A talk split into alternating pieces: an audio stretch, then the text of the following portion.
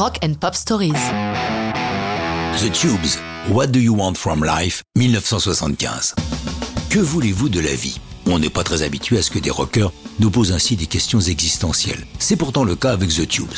Ils émergent à San Francisco le 22 mars 72. Les principaux membres du groupe ont démarré leur carrière à Phoenix, en Arizona, sous le nom de The Beans, avant d'émigrer vers la Californie voisine, plus à même de leur apporter un succès national. Les débuts californiens ne furent pas toujours faciles. Pour leur premier concert, Bill Spooner, le chanteur et guitariste, faisait même le ménage du Fillmore West entre deux sets.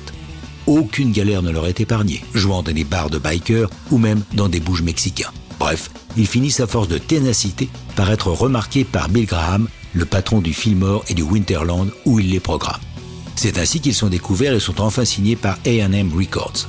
Pour leur premier album, enregistré entre mars et avril 75 au Record Plant Studio de Los Angeles, ils bénéficient de la présence d'Al Cooper, une légende de la musique que l'on a vu souvent avec Dylan, qui devient leur producteur artistique.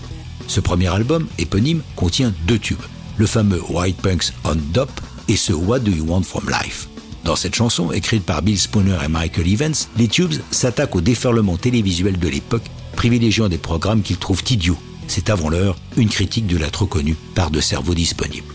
Vers la fin de la chanson, John Waldo Fee Waybill se transforme en animateur de jeux télé, aboyant toute une liste de produits pour parodier le volume publicitaire considérable reçu par les téléspectateurs pour créer des besoins inutiles.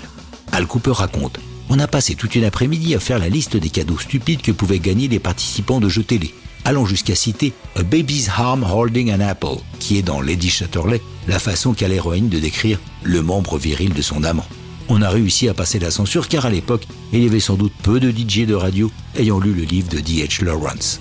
Même si leurs incroyables choix attirent de plus en plus les foules, les Tubes ne seront pas de grands vendeurs de disques. D'ailleurs, AM va rompre leur contrat en 1981, ce qui est une mauvaise idée, car c'est l'année de naissance de MTV qui va adorer les Tubes. Ils signent avec Capitol et obtiennent sur ce label deux albums à succès, son Completion Backward Principle en 81 et Outside Inside en 83. Mais ça, c'est une autre histoire de rock'n'roll.